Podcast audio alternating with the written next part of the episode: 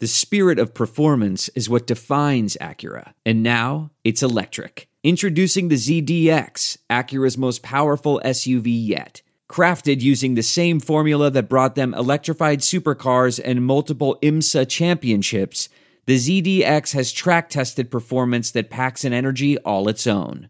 Unlock the energy and order yours at Acura.com. What makes a life a good one? Is it the adventure you have? Or the friends you find along the way?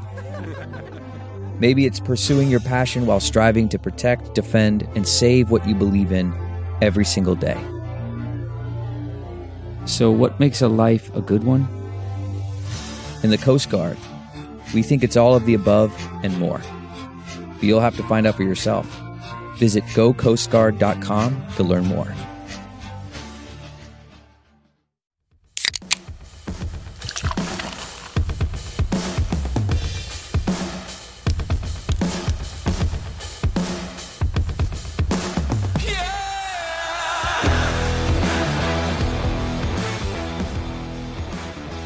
Right, EJ, we're back in our comfort zone this week. We are talking about uh, a lot of young, exciting players that we have hopelessly fallen in love with, especially rookies. Uh, it's our favorite thing to do.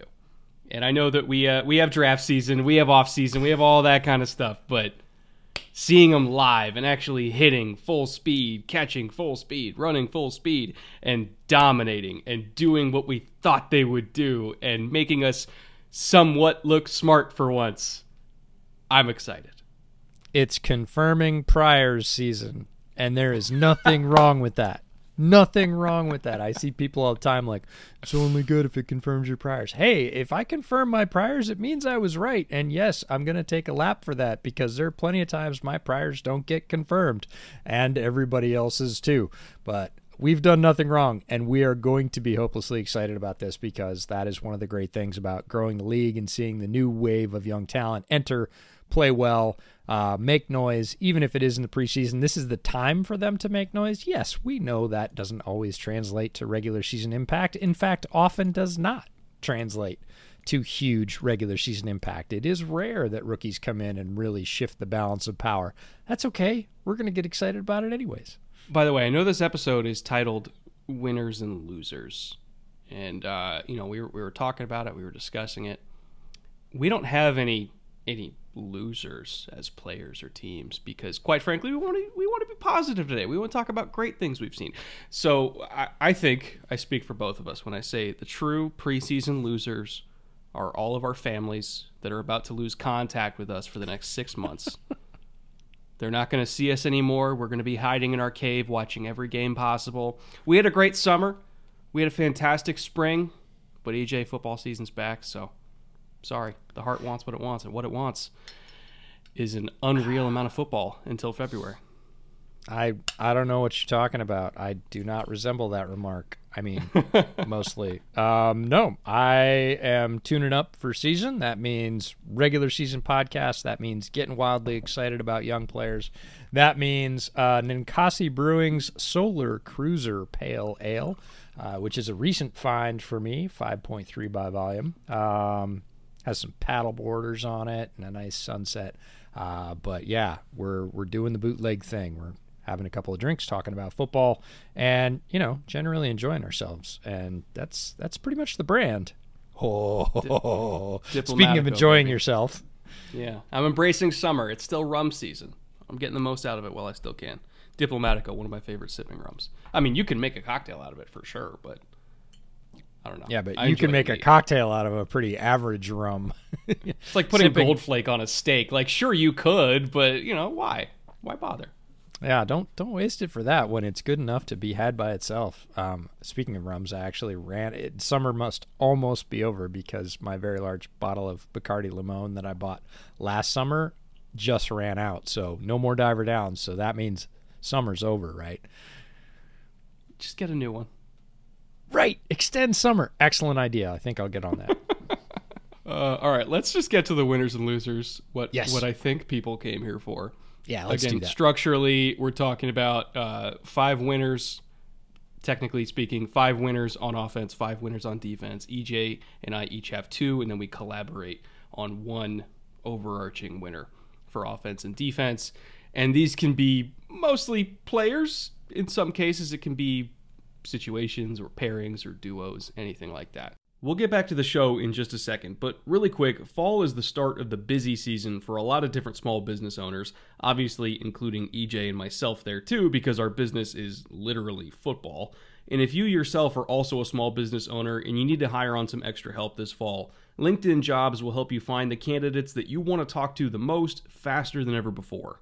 Every single week, nearly 40 million job seekers visit LinkedIn, so if you're hiring, that is the place you want to be. You can create a job posting in just a couple of minutes on LinkedIn Jobs to reach not just your network, but the whole LinkedIn network of over 800 million people. And you can even use tools like screening questions to try to narrow down and filter your search as much as possible. So if you've been trying to hire someone for a while and you're not having any luck, try posting that job for free at linkedin.com slash bootleg.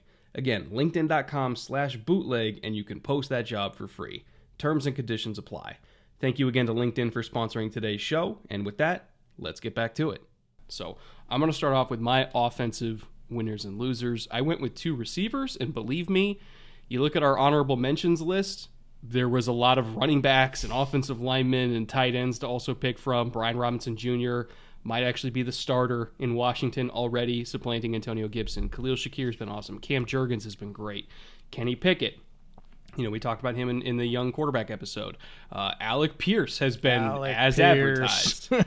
He's awesome. Tyquan Thornton has surprised a lot of people. I mean, they fucking ran duo behind him, using him as a quasi fullback just because they could. And oh, by the way, he runs 4 3. Ed Ingram has been rock solid like we thought he would. Luke Fortner's been great. Isaiah Likely's been phenomenal. Kyle Philips, uncoverable. There's a lot of great young rookies that you could throw in here. But for me, the two receivers that I really wanted to talk about the most were George Pickens from uh, the Steelers and Erik Ezukanma, who most people are not paying attention to right now from the Dolphins.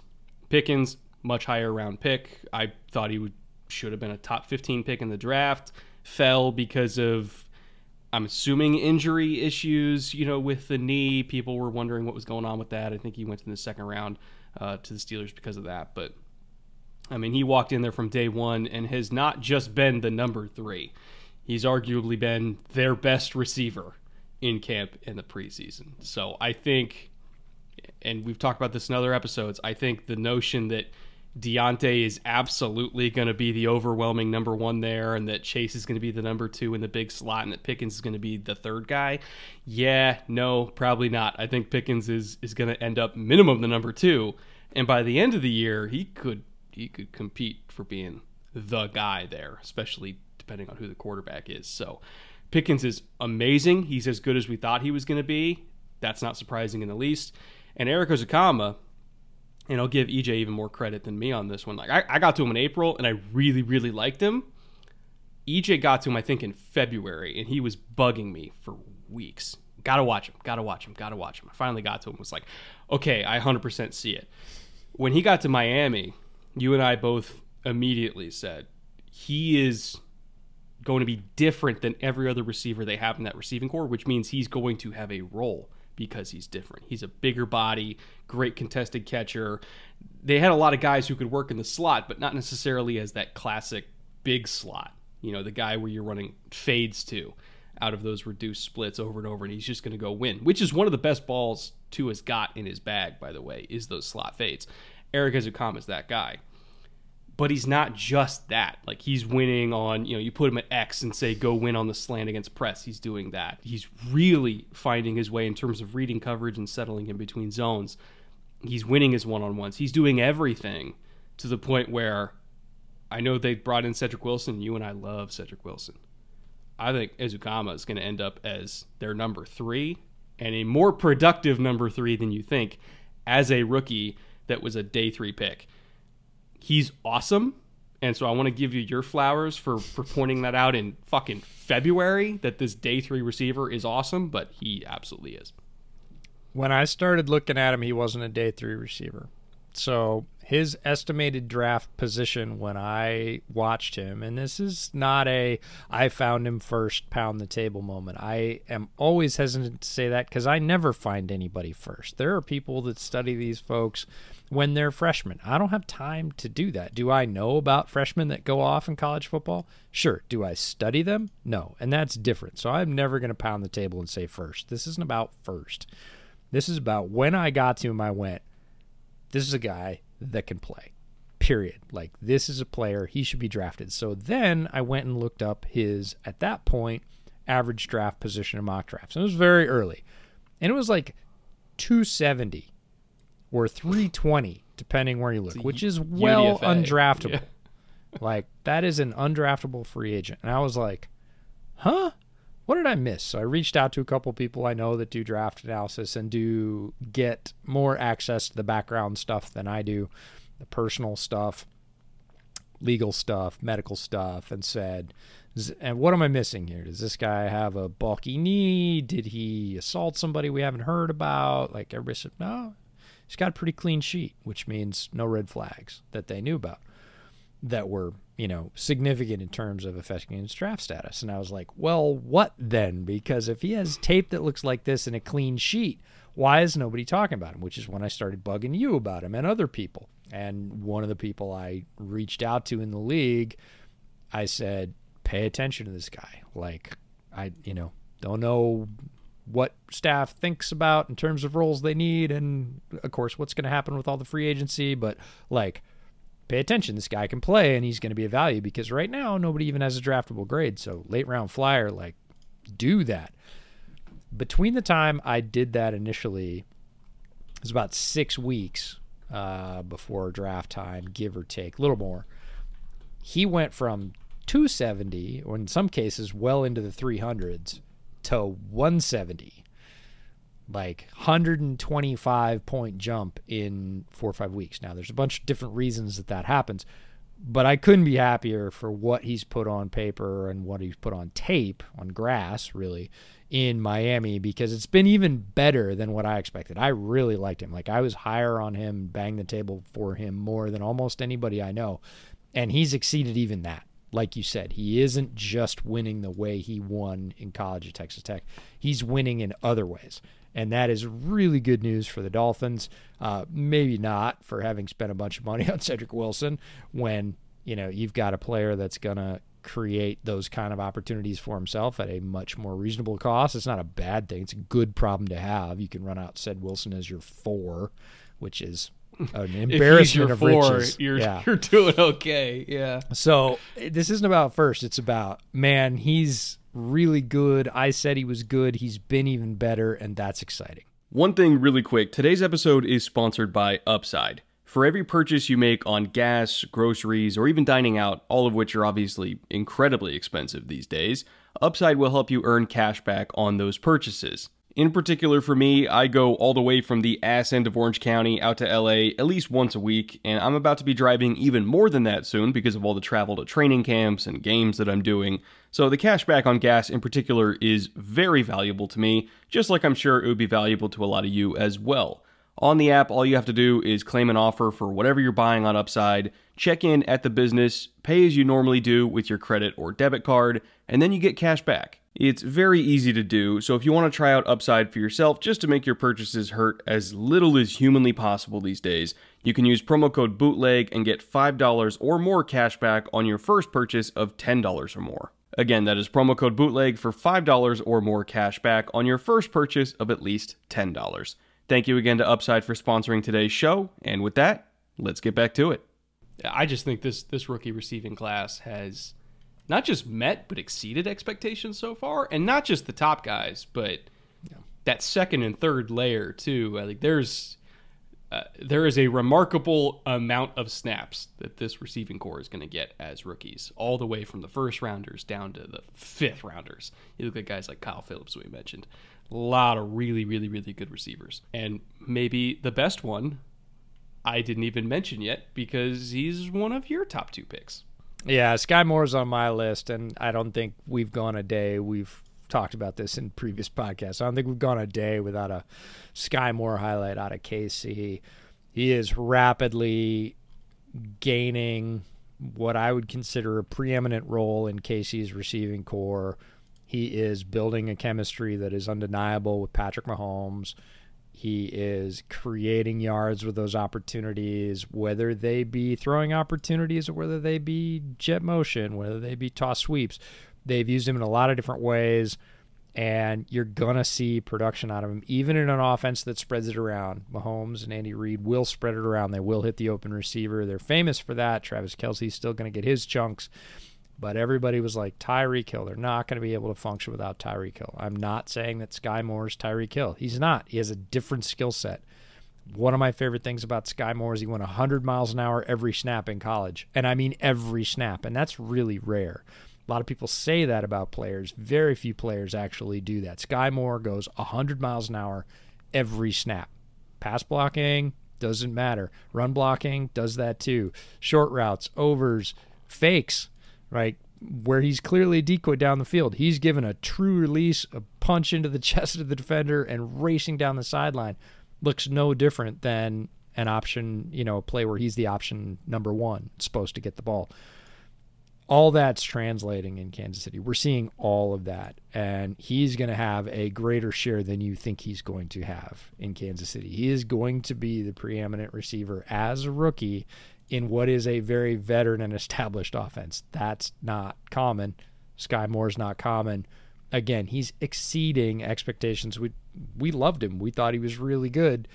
He's done even better than that. So he's super exciting and added to this bulk of the receiving corps. There's no other way to say it. When we were talking about honorable mentions, Khalil Shakir, Alec Pierce has been exceptional for Indianapolis. Tyquan Thornton has exceeded expectations in New England. Isaiah Likely, yeah, he's a receiver. I don't care what you want to call him. He's a receiver, and he's doing great. Kyle Philips, we loved and did a thing on Bootleg Football Clips about after the Shrine Bowl. Like you add all that into the bucket. This is an extremely talented receiving class, and we haven't even talked about everybody yet. So, really exciting there. My other player is Dameon Pierce, who is running back for Houston. Everybody said, well, he's going to be behind Marlon Mack. Well, that was a reasonable expectation. He, from the moment he has hit the ground in Houston, has been sort of bucking that trend and saying, no, I'm going to be the number one and I'm going to be really good. I'm going to be super productive you posted other facets of his game. We all know he's a super tough guy. One of his famous runs in college was without his helmet or after his helmet had been removed uh, forcibly. Let's put it that way. You put up a pass blocking rep where he's giving linebackers the absolute business. I Not said when, the, he gave him a spine buster straight yeah, up. he is another 100 mile an hour all the time guy. Didn't get as many opportunities at Florida, and that really frustrated the Florida faithful because every time he got a chance, he basically had a 50 50 split with their other running back. But every time he got a chance, he did more with his than the other guy did with theirs. And yet, coaching staff wouldn't give him the balance of carries. I don't think we're going to see that in Houston. I think the coaching staff will give him the balance of carries and will be rewarded. When he was drafted on a live stream, I said, he will be one of the top 10 running backs in the NFL within two years. And a lot of people raise their eyebrows at that. They're like, whoa, mm, tell me where you are midseason if he stays healthy. like, tell me where you are on that statement midseason if he stays healthy. I think you'd be right there with me. He's definitely going to get the opportunity. You know, there, there's, in terms of backfields that are paved the way for somebody to start in a committee and then take over the committee uh, Houston's it. They don't have a whole lot of, of top flight running back talent. In fact, they probably have the least amount of it in the league. So if there's anywhere that a rookie's going to go in, especially a fourth round rookie, it's going to go in and get even half the total touches. Houston's that place. Now, as for Sky Moore, we've talked endlessly about how great he is. You know, we've talked about you know predictions for rookie of the year and everything like that. I want to talk about the fact that there was so much pressure on that pick after the Tyreek trade mm-hmm. because we looked at that receiving corps and we're like, oh my God, there's there's nothing left. We we could potentially looking at you know MVS being the number one here. There was an unbelievable amount of pressure for them to nail whatever their receiver pick was going to be in the draft because we knew it was coming, and they nailed it. And so, in terms of uh, the the necessity of finding a guy who could play immediately and then managing to do it. Hats off to the Chiefs. I mean, that was a, a true like Indiana Jones reaching under the wall, collapsing for his hat moment. Like you had to to nail it right then and there, and they did. So for a front office that desperately needed that pick, congratulations to them for for making it. And also same thing for Houston. Like the roster was not in a place where they could afford to have a bad draft. And they had one of our favorite drafts in this class. The Dameon Pierce pick was one of the reasons they had the favorite draft in this class because they needed they needed a running back, quite frankly, but they the roster was not in a place where they could use a top three round pick on a running back. So they just had to hope that somebody like Dameon Pierce would even be there in the first place. Luckily, and I emphasize the term luckily, he fell. You could have easily argued for him to be a back half of the second, early third round pick. He just happened, by the grace of God, to fall to round four, and they got him. So, again, great draft for both of these front offices for teams that, for different reasons, needed to have great drafts desperately, and they were able to do it. One quick thing, and then we'll get right back to the show. A lot of you guys listening, just like us, are longtime Manscaped users. There's 6 million men in this country that use Manscaped, and a lot of which watch this show. And because the Venn diagram of our audiences is basically a circle at this point, Manscaped wants you all to know that they've released the 4.0 version of the perfect package. I've used them since all the way back at 1.0 when they weren't even sold in stores yet, so I personally know how far they've come. And inside the new and improved perfect package, you've still got the Lawnmower 4.0 trimmer, which of course has ceramic blades, skin safe technology to kind of reduce nicks and cuts, a 7000 RPM motor, an LED spotlight, and it's waterproof. There's also the Weed Whacker for ear and nose hair trimming, and it also comes with the Crop Preserver ball deodorant and Crop Reviver. Plus, there's Manscaped boxers and a travel bag as free gifts included in the package. If you want to try out the perfect package for yourself to cover all of your different grooming needs, you can get a 20% off discount plus free shipping with code bootleg at manscaped.com. Again, that is 20% off plus free shipping with promo code bootleg at manscaped.com. Thank you to Manscaped for partnering with us once again. And with that, let's get back to the show. Uh, and speaking of that theme, by the way, of teams that desperately needed to have a good draft and had it, the Seahawks, because they didn't have a, a, a, super deep talented roster. That's why they traded Russ in the first place. They weren't ready to compete. He wanted out. They obliged. They needed to nail this draft in order to create as good of an environment as possible to bring in, whether this year or next year, a young quarterback that can pick up that mantle. They also nailed this draft when they absolutely needed to. And our collaboration pick for preseason winner on offense is actually two players. And it's Charles Cross and Abe Lucas. We've seen a lot of teams draft bookend tackles or what they hope will be bookend tackles, and you know, you, you guys, they end up starting both of them together at some point. How often do you see not just drafting two tackles that will play for you in the same class, but play well for you in the same class? I can't remember the last time I saw a team do that. And specifically for Charles Cross, he's one of only two tackles in the entire league right now that have played, uh, if I recall correctly, it's played over 40 snaps without allowing a pressure in the entire league. He is phenomenal. He is everything that they hoped he would be. And remember, that's one of the picks they got back in the trade for Russell Wilson from Denver. They needed a franchise left tackle. They got one. But they also needed a right tackle, too. And they ended up getting a monstrously athletic Abe Lucas in the third round who we know had a lot of potential and we hope that he could get there, he's already looking like he's getting there. So it's not just the fact that they drafted two tackles that will start, it's that they drafted two tackles that will start and start and play well. That is rare. And I can't remember the last time a team did that. And the amount of value that that gives to a team, tackle doesn't matter left or right anymore. Tackle is a premium position. It's a premium draft capital position and it is a premium dollar position in both free agency, franchise tag, however you want to measure it. It is a premium position. You needed two, you needed a left and a right, and you got both on rookie contracts, and they're playing well already, not even out of their first preseason. Cross has been technically proficient, his hands and his feet welded together.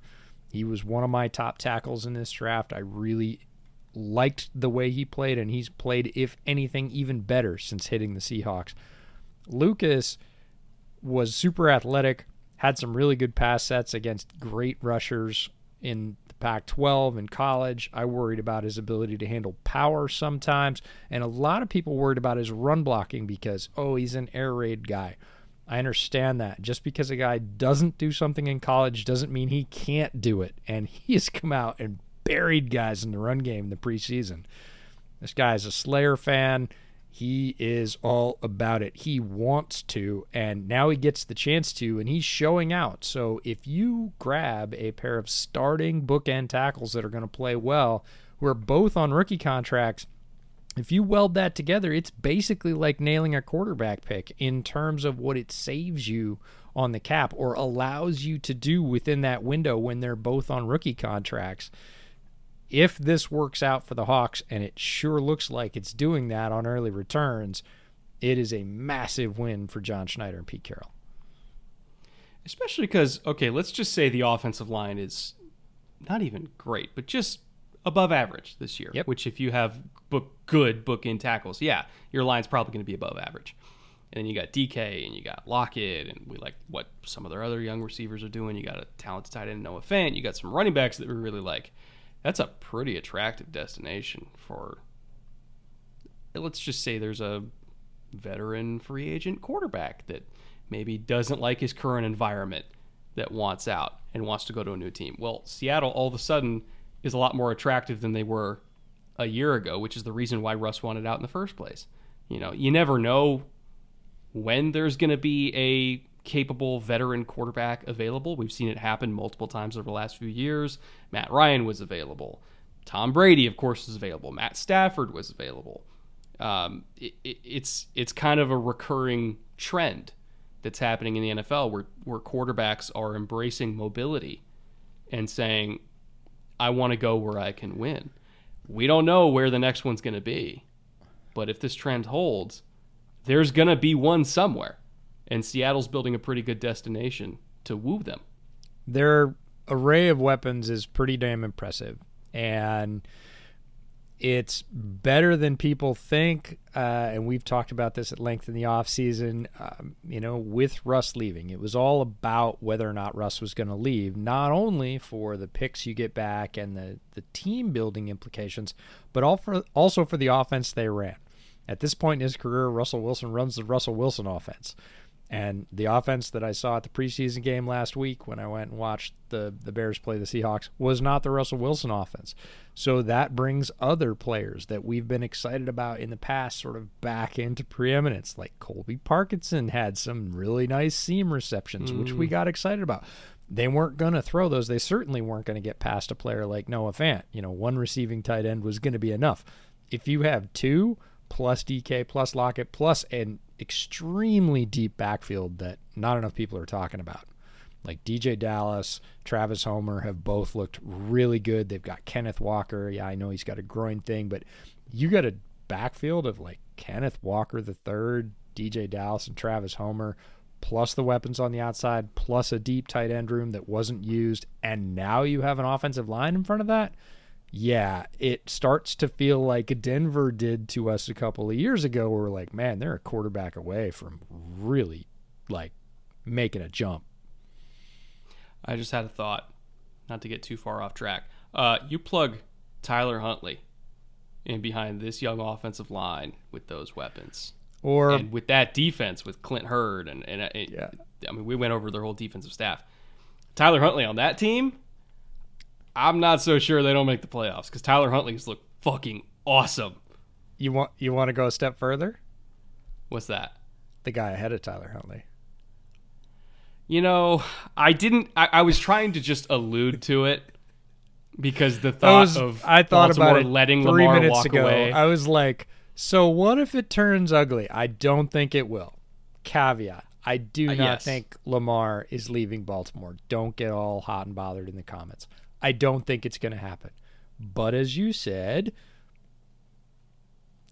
you know, weirder things have happened. Lamar goes, "Forget it. You're not going to you're not going to pay up." And Seattle goes, "Yo, first, like come here and uh, look. That would be. I mean, I, we both love Tyler Huntley. We loved him pre-draft. He's done nothing but exceed our expectations since hitting the league. Yeah, that would be great. That would be the sort of low end. A, a, a top end starter coming loose is going to look at this destination and go, they can win right now. Like they're all set. And I'm probably not going to get killed because the line is good and improving. That's a very potent recipe for luring talent. I will give the odds that Lamar leaves Baltimore at 5%, and I'll give the odds that Baltimore trades Lamar to Seattle at 1%. Yeah. But I'll tell you what, the odds that I thought Russ was leaving Seattle two years ago were about the same as that, so you never know. You never the know. NFL's fucking crazy. Either way, they're building a great foundation for whoever ends up starting there. All right, let's get to defense. Again, a lot of options here. Some honorable mentions that we love Jordan Davis, who I think very easily could compete for Rookie of the Year. Derek Stingley's looked phenomenal. George Karlaftis has been a wrecking crew. Travis Jones has looked great. Channing Tindall, by the way, speaking of Dolphins rookies, they had a very small class, but they seem to have nailed it. Tindall's looking awesome. Marcus Jones has looked great. Also, honorable mention to Jack Jones as well, the other Jones rookie. Keeping up with the Joneses. We got Travis, exactly. we got Jack, and we got Marcus. all of them, all the Joneses. All the Martin Emerson, uh, one of one of EJ's favorites, has looked good. Chad Muma has flashed a lot. Quay Walker, great linebacker class, and yet I had to narrow it down to two. And so I ended up picking two guys that I had uh, easy first round grades on, and Walker I thought was the easy first overall pick, and he had, he ended up did go in first overall. So I have Travon Walker and Boye Mafe, two of the most talented edge rushers, not just in this class but in any class. They are both incredibly physically gifted, and also play slightly different positions. Walker is a guy where you can line him up basically anything from three out to a nine, and he's going to be great. On passing downs, it's probably the only time you play him at three, but he's a phenomenal run defender. So you want to put him at four I, just like he did at Georgia. He can play like a traditional odd front defensive end. You want to get into tight stuff, you can play four I, take on double teams, all that shit for you. Most of the time, he's going to play either five or a heavy five, something like that. But on passing downs, he could also kick out to a nine and he's got the get off in the bend for that too. He could stand up, he could do three point stance, four point stance, anything. Drop him into coverage, I don't care. He is a unicorn athletically. And we are seeing the Jags use him like that. He's lined up everywhere. He's done a little bit of everything. And I think that what Travon Walker was at Georgia was just the great stabilizer he was the guy who just set up all the pins for Tindall and Roquan and all these linebackers, Nolan, all of them. He set up the pins, everybody else knocked them down. Jacksonville, I think, is going to let him start knocking down some pins himself, and he is more than capable of doing that. So I'm extraordinarily excited to watch him there. And then Boye Mafe was somebody who you and I both talked about having an uh, unreal ceiling. Like his first step is crazy. He did have a false step at the top of it when he was at Minnesota, but Clint Hurtt seems to have already gotten rid of that, so he's not kind of doing that extra little like, you know, plant your back foot and then push off on the front foot. He's already locked and loaded on the front foot, so when that ball is snapped, he is fucking gone. He is out of there. He is in the backfield. So eliminating that false step and kind of quickening his pace that way and and you know, helping him to really utilize that natural burst that he's got has already made a big difference. You know, he had two sacks in his first game. The first one he just blew right by the tackle, did a nice little kind of chop move and dipped around. And the second one I thought was even just as impressive, where it was a bootleg, and you saw Kenny Pickett eh, ironically have a welcome to the NFL moment against another rookie where he realized like, oh, everybody's faster here. Oh my god, I can't just run away from people on boot because Boye Mafe stopped, turned on a dime, and just ran his ass down like a lion on the Serengeti. It was gnarly how fast he closed that gap. And so Boye is an unreal athlete. I think Clint Hurtt is already starting to unlock that and get him from a, a technique perspective to where he can really put that athleticism to use. And I think him just being a rotational edge rusher is not going to last that long. He's way too explosive to just be a rotational guy as a rookie. Eventually, he's going to start. And once he starts, I don't think he's giving that job back. Seattle needed a guy that was going to be the straw that stirred the drink in the pass rush. They needed an alpha athletic edge rusher who is a problem for opposing offenses. First snap against the Steelers against Mason Rudolph. Not the first snap overall, but the first snap Mason Rudolph was in the game, whooped the tackle and just chopped the ball out of his hand, strip sack. Like first rep. Then later in the game, chase down Pickett, who is not slow. Like Pickett has good wheels. He has underrated mobility. He's fast. And Mafe is just faster. And just ran him down, dragged him down. It was impressive. The, both of those came within the same half. Mafe is a guy who has a lot of tools, needed some good coaching, landed in a great spot. And again, if you're talking about rosters paving the way to playing time, we talked about it with Dameon Pierce at the running back spot for the Texans. It's the same with Mafe at the edge spot for the Hawks. Everybody's like, oh, Darrell Taylor. I was like, nope, different class of athlete. Mafe is the guy that's going to earn those reps pretty quickly if he keeps developing. As far as Walker, all those folks that really didn't know what Walker was, or worse, tried to pigeonhole him and said, oh, he's just an edge. What are you doing at number one overall? No, he's already taken three T reps. He's already taken three tech reps for Jacksonville and and looked real good doing it. The idea that he is limited to where you can play him based on his athleticism, his body type is ridiculous. He is super versatile. We're going to see him all over the place he's going to have effect on opposing offenses from all those alignments. It's not like, oh, well, you can play him there, but you really shouldn't. Nope. Nope. Given the right situation, he's going to he's going to exert a ton of leverage against opposing offenses no matter where they line him up. So, two extremely athletic guys as we'll just call them rushers. We're not going to call them edge rushers. They're just rushers. They're going to rush from everywhere. My two guys are both secondary guys First one, no surprise to anybody who listens to bootleg, Sauce Gardner with the Jets. Shocker. Shocker. Right? And and shocking in the fact that it's not shocking. Like no step has looked too big for him. No offense or receiver that he encountered in college, and he encountered a lot of the top ones, gave him any pause. Has looked calm, confident, smooth, composed, and in control of all those matchups comes into the pros, you're like, yeah, but everybody, we just talked about Kenny Pickett. Everybody in the pros is faster. Everybody in the pros is bigger. You should, you, somebody's going to give you the business. Like, nope. He just dominating everybody. Vets, rookies, whatever, looking super smooth doing it. Like, that he's that guy. He is him. He's got that dog in him. Whatever euphemism you want to throw in there, like, this is the guy. He is who we thought he was. He is a number one corner. He is going to shut down the number one wide receiver, and he's going to do it every freaking week. And as long as he's healthy, you're going to come to depend on that and literally sort of pin and pull your defense around that guy where you're like, nope, not worried about that. We can designate guys to go take on other threats because Sauce has got that. He doesn't need any help. The second one is Jaquan Brisker. And yes, I know he suffered the thumb injury, I'm not super worried about it. Neither are the Bears. He did have surgery. He will be back this season. I don't see it slowing him down a whole lot. Easy for me to say. I don't have to deal with the pain and the rehab. But before that, Jaquan Brisker in one series in his first preseason game caused a three and out by himself.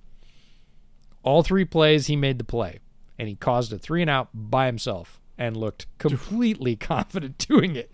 And at that point, it was like, again, that's not surprising based on his body of work on his tape at Penn State. Like, he was one of the more versatile safeties in this draft, said it before he was drafted. Comfortable covering in the deep third, very comfortable around the line of scrimmage, being a sort of agent of chaos type player, has effect in both phases, has come in and immediately looks like that guy. So it's more of a continuation, a confirmation of, yep, that's what we thought. Yep, still doing it in the pros. Looks every bit like he's not only going to be a starter, which really wasn't in question, but that he is going to be an impact player in short order. Um, and that's the confirmation you want to see. We know preseason is not the regular season, but what you want to see is guys that play physical and fast, guys that do not look like they are overmatched mentally or physically, that the moment is not too big for them, and that they make plays against what are usually backups, right? You want to see all those things. And if you do, Those are the best signs you can get out of preseason. Is it a guarantee of success in the regular season? Of course not. If you don't see those things, might you start to worry? You might. But if you do see those things, that's the confirmation you're going to get out of what the NFL preseason is. Brisker, uh, not to drive it home too much, but he reminded me a lot of the other Penn State safety that the Bears drafted once upon a time, in Adrian Amos. Where if you remember when Amos first started, I think he was like a fifth round pick or something. Like he was. They got him at fifth round, but you knew immediately like he's for real, and that's what's interesting about you know pre-draft evaluation versus post-draft reality is once they're all on the field together it's not a projection like you can see can you play or not can you make plays or not? Do you belong or not? Amos showed immediately that it didn't matter what round he went in. Like he he was that guy, and he's carved out a great career for himself because of that. How many fifth round DBs end up starting as many games as him? Not many, let alone starting well. And Jaquan Brisker was a much more heralded safety prospect, went in the second round, not the fifth. But again, immediately once he was on the field with everyone else, with other NFL players, the projection went out the window, and it was like, no, he's a top level, top flight, immediate starter making plays against other NFL players. Like there was no no delay in terms of how quick he hit the ground and just kept on running. So Jaquan Brisker, you know, we said at the time we kind of expected this to happen just because of the kind of prospect he was, but he's that guy he is for me he is like sauce where it's like he is him. There was no doubt about it from day one. Starting caliber top tier starting caliber safety. And to be perfectly honest after that first game i was like i don't need to see anything else. And if, i, I kind of wanted him to just sit until the regular season started but of course he didn't and then he hurt his thumb and now he's injured. But after after that first drive i really didn't need to see anything else he was already that guy. So I love Jaquan Brisker. You know, hopefully the thumb doesn't affect him too much into the regular season um, because he he is a truly phenomenal player. At least so far, he's a phenomenal player. Uh, now, speaking of our collaborative pick, another safety in this class that you and I had high expectations for, and then came in and immediately met them, Dax Hill in Cincinnati. You and I agreed he was an easy, like pretty much anywhere after the top 12 to 15 picks. He could have gone to any of those teams and we would have been like, sure, fine, totally, totally cool. He could have been nickel. He could have been free safety. He could have been strong safety. You could put him at outside corner if you want to, and he'd probably be fine. He was just a do it all DB in what we think is moving towards a more positionless era in terms of DB play. He was tailor made for it. Ended up going to Cincinnati. They didn't necessarily need him for this year, but considering the contract talks that are that are happening with Jessie Bates, we figured, okay, well by 2023 they're probably going to need him, so might yeah. as well draft him now. And just like Brisker, from the moment he got on the field, all projection went out the window, and it became very clear this guy not just belongs, but he's better than 75% of the other guys out there, even as a rookie, even in his first month on the job he is that type of player. The range is crazy. The closing speed is crazy. The ball skills, like they put him at free safety, which we knew that he could do it, but actually seeing it on an NFL field, seeing the range translate against NFL speed, where he's not just meeting the receiver at the ball, he's beating the receiver to the ball. It's different. He is so different to 95% of other safety prospects that come in the league. And I know it's a stacked roster. He might not be a starter this year, but on most teams, he would be because he is fucking good.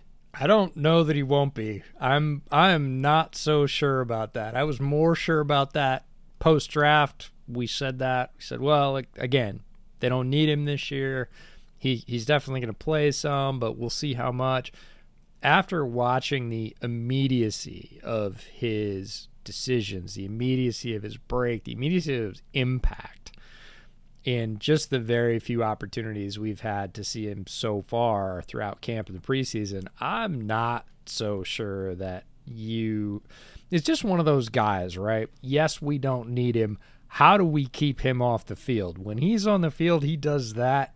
Does the other guy that's taken up that spot do that? And the answer for most players, like you said, 70, 75% of the players is nah, man, he doesn't he doesn't do that that often. And Dax does it like all the time. And it is interesting that they've already played him deep because one of the things about Dax Hill is he's extremely versatile. Like you said, he could have been nickel, he could have been star, he could have been, you know, box safety. He probably could even play a little bit outside corner, like you said. But it was all there was a bias towards being closer to the ball. We knew that he had the physical skills to play deep third, but he didn't have that many reps in college at deep third. He had some, more than some other folks, more than like Jalen Pitre but not nearly as many as somebody like Jaquan Brisker. So there was this yeah projection like everybody's like well jessie bates is going to go out and dax hill is going to go in. And it's like well that's not for sure because they do different things. Like dax is a really good player and a really good athlete but he doesn't have near as much experience as jessie bates does in the deep third where he is awesome one of the top three or four safeties in the nfl in that position he goes in, they play him in the deep third, and he's anticipation, uh, you know, mental anticipation, physical burst, and again, beating the receiver to the spot to get the ball. Like, okay, I guess he can do that just as well as everything else, too. So, with all that said, with all that talent, with all that burst and impact wrapped up in one player, it's going to be hard to keep him off the field. Like, as the season goes on, injuries or not his snaps are going to increase. The coach is just going to see it on tape and be like, we need that out there. Like, take that and add it to the already stacked offensive and largely defensive roster, and you got one more reason to win a couple games. And when you're talking about a team like Cincinnati, that's a huge deal. The hard part is just figuring out exactly what spot every single safety for them would play because Jessie Bates does all that same stuff that Dax. Yeah, you're not does. taking him off the field. No. you know, and Vonn Bell, like I, in terms of Vonn, he's not as rangy as the other two, but he's also a really good blitzer. He's good mm-hmm. tackler. Mm-hmm. He's great in the run game. So it's like I, I kind of like the idea of dropping him down low, but ah, man, Dax is a blitzer. Like Dax closing speed as a pass rusher off the edge, like we saw it at Michigan, he's nuts there too. So it, I I have no idea where they're gonna fit all together. What I do know is I hope they find a way, and I, I think that uh, Lou Anarumo, who's their who's their DC, is gonna have a blast just figuring it out because he has three really good safeties. And at corner, like at, that's the thing is if you put him at nickel, like it's so easy to say, "I'll oh, just put him at nickel." It's like, well, they got Mike Hilton too, so it's like, do you want to take Mike Hilton off the field, or you know? I don't know. I can't figure it out, but I'm also not an NFL defensive coordinator, so it's not my job to figure it out. We'll just see what they do. Check back in October, and I'm sure they'll have an answer by then. But yeah, Dax Hill, day one was nuts. Brisker, day one was nuts. Sauce, day one was nuts.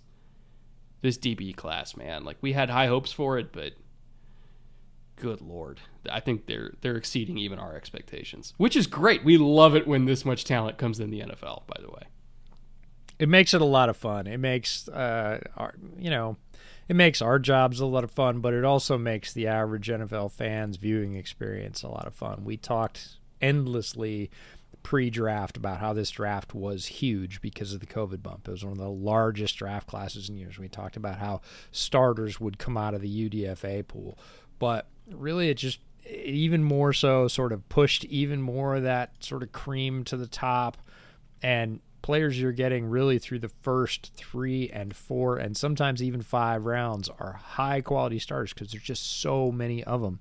I'm thinking about uh, Dominique Robinson, who was not on this list, who is a fifth round pass rusher for the Bears, who has already flashed like plus athleticism, closing speed, like is going to be a rotational piece for the Bears. He, went in the fifth. Is it because he's a fifth round player? No, it's because there were so many guys who were talented edges stacked above him that a player of his caliber was available in the fifth, so the Bears would have been silly not to pick him. We're seeing that with the DB class, the edge class, the DT class, the receiver class that we talked about. It's just cool for the league to get this massive influx of talent and for more rookies than are usual to make a big impact. Again, the number of rookies that make a truly significant impact, offense or defense, in the NFL per year, really low. It's a handful on both sides of the ball that are true difference makers. Five, seven, maybe 10, like on each side of the ball. This year might be a little higher, might be 12, might be might be 15 who knows? We'll see but it's just cool to have that kind of anticipation and it gives teams a lot of flexibility as well to say hey if we don't sign Jessie Bates it's okay we got a Dax Hill. We're not going to have a massive drop off from one of the best players in the NFL if we have to let him go because we're going to pay X down the line. Like that's that's cool. And believe you me, Jessie Bates, if he leaves Cincinnati, will find a home and very quickly and be super well compensated because he's talent. The NFL is a meritocracy, it loves talent. But this is just so cool to see this huge influx of really talented guys on both sides of the ball hitting the league. It just makes for more exciting football. Now, in terms of what's next for our uh, final I guess you can call it off-season content. We do have our annual season awards prediction episode coming up next week. Uh, that's where we, you know, predict not just division by division like we did over summer, but league wide. Who's our league MVP pick? Offensive defense player of the year, rookie of the year, all that stuff. You know, we're picking conference championship matchups, Super Bowl winners, all that kind of stuff. We're saving that for our annual season predictions award episode next week. You know, obviously we had uh, the the young quarterback episode last week where we're focusing in particular on all of the 2021 and 2022 draft classes at quarterback, plus Davis Mills on top of that as well. He's kind of outside the top five, but we need to talk about him too. So if you want to hear about the young quarterbacks, go there. If you want to listen to our season predictions, go there when that's out. And then we are hitting the regular season with a vengeance. We're going to have episodes every single week. We're going to have live streams every single week. We are doing an unreasonable amount of content this season. So stick with us for that. Uh, thank you once again. If you're sitting here at the end uh, for supporting us and listening, you can go to the Patreon if you want to give to Patreon uh, and help us kind of you know do this for a living. We heavily appreciate that. Uh, to our executive producers on Patreon, Andrew, Marat, Consti, and Connor, thank you once again for all of your support. And uh, we'll see you all back here next week with the season awards prediction show. And until then, later. Take care.